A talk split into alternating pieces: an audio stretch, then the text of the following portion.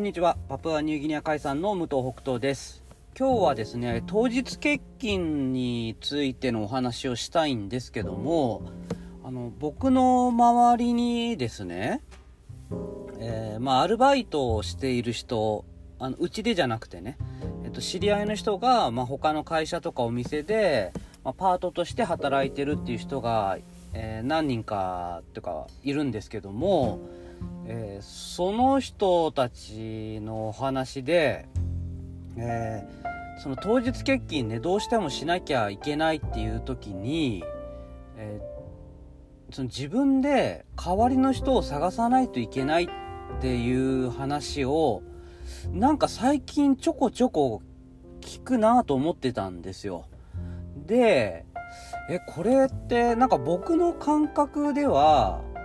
まあ、全体の数パーセントぐらいの会社が、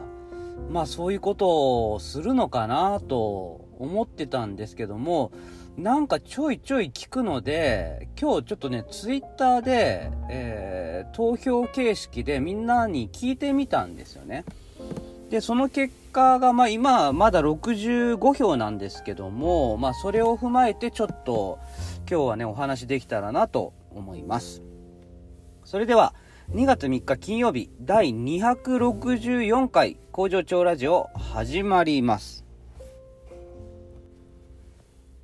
この番組はパートさんが好きな日に連絡なしで働くエビ工場パプアニューギニア海産代表武藤北斗が争わない組織づくりについて平日毎日お届けしております。はい、ということでですね、まあ、ツイッターで投票をして、まあ、65票の、まあ、投票を今いただいてる状態なんですけども、まあ、まず皆さんはね、どのくらいの感じと思いますかね？なんとなく、こう、イメージしてほしいんですけども、まあ、僕はほんと5%以下って思ってました。いや、今の時代にね、それはないかなって思ってるんです。で、かつ、その自分で探させるっていうのは、その何がプラスなのかがね、ちょっとわからないんですよね。なんかプラスがあるんですかね？っていうのがすごく僕の中ではね、あの不思議なんですよ。なんかマイナスしかないような気がしていてだって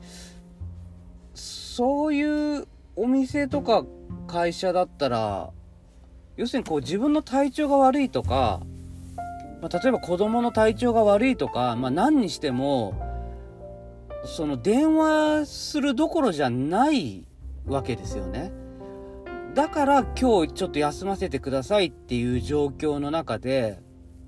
なんかもう僕からしたら嫌がらせに近いですよ。まあ嫌がらせに近いことをすることで休むなよっていうプレッシャーかもしれない。うん。だけど、そのプレッシャーを与えたら、多分結果としては辞める人が増えてくると思うんですよ。そうすると、人の入れ替わりが激しい、その職場、お店っていうことになると、まあ、ね、いろんな効率とか品質とかも落ちていくだろうし、まあ、そういう職場だとやっぱりこう、お互いのね、陰口を言ったりとか、なんかこう、下げ合ったりっていうことがね、きっと出てくると思うんですよね。で、まあ、もしも、うん、自分が体調悪い時に、まあ、誰かに代わってほしいと電話をして、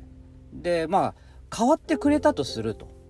まあそれは多分その時は、あ、よかったって思いますよね。だけど、その後今度、その変わってくれた人が体調悪い時に、今度自分に電話かかってきて、でもどうしてもその日、こう外せない用事があるという場合に、断れなくないですかね。で、断っったとしても、ごめん、今日はって、どうしても、ちょっと、外せない用事があってって言っても、もう向こうは体調悪い状態で電話してきてるから、いやいや、この間変わってあげたでしょ、と。今回私がこんなに辛い時にあなたは助けてくれないんですかって絶対思っちゃうと思うんですよね。そしたらその2人の関係はもう、もうね、無理でしょう。その後仲良くというか、あの普通の状態もちょっと無理だと思うんですよ。だから従業員同士がこうね争わないどころか争いの元を争うための元を作ってるのがその方式のような気がするんですよね。うんだから何なんですかね。何のためにやんのかね。本当にちょっと不思議だなと思うんですけど。まあそれでとりあえずですねその結果から言いますと、えー、65票いただいた中で、えー、まあ自分もしくは自分の知り合いとか家族に、まあ、そういう当日欠勤する場合は自分で探さなければいけない職場で働いているという人が今の時点では38.5%です。ちょっと驚きなんですよ、僕。そんなにと思って。まあもちろんね、私の知り合いの、知り合いっていうか、まあそのツイッターを見てくれた人の中でだから、全然その、社会のね、中の縮図みたいな感じではないけども、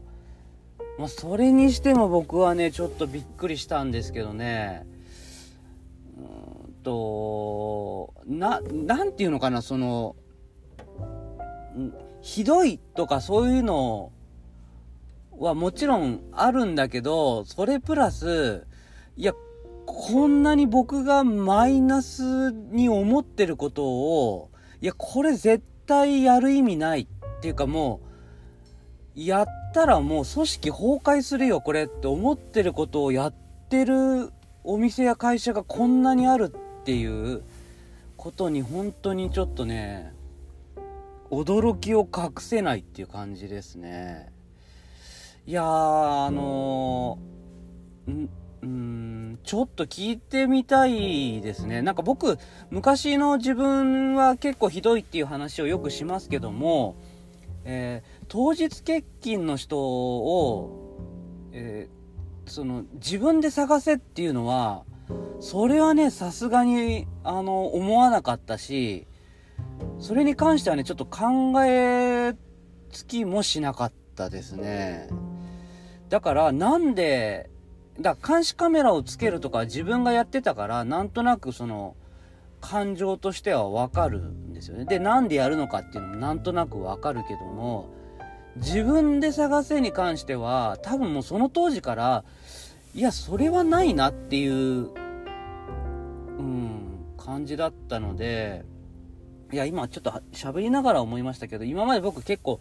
いろんな、あのー、仕事っていうか、まあ、アルバイトをね、学生の頃本当にたくさんしたんですよ。もう10個じゃ効かないぐらい、あのー、いろんなのをやったんですね。短期も含めて考えると。で、その中で、自分で探せっていうような会社って、なかったですね。うん、だから、なかったから、経験したことがなかったから、その、発想として生まれてこなかったっていうのは、もしかしたらあるかもしれないですね。で、今そういうやり方をしてる会社の人っていうのは、もしかしたら自分が昔ね、